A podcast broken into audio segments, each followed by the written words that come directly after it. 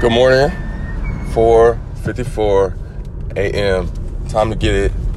Let's be great. Thursday, where I am, Central Time. Don't know where you are, but I know that I'm grateful for this day. I'm grateful to be able to go work out. Grateful for God.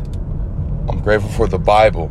That is something I'm grateful for. I was just thinking on what we will be in in Bible study on Saturday. My guy Dakota is reading Deuteronomy. We have not been in Deuteronomy in a while, so we might be hopping into some Deuteronomy, mainly chapter 5. If you have never in your life read Deuteronomy chapter 5, or if you do not know if you have, my recommendation, encouragement is to read Deuteronomy chapter 5. Okay? And build your own interpretation I was just thinking as well.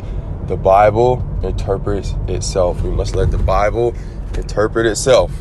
There are people out there that want to read the Bible, that want to gain wisdom, that want to understand God, but we can build a stigma or allow others to build a stigma for us about the Bible. And my encouragement is to read the Bible for yourself. Deuteronomy chapter 5 is a great place to start. Joshua Grady here. I'm out.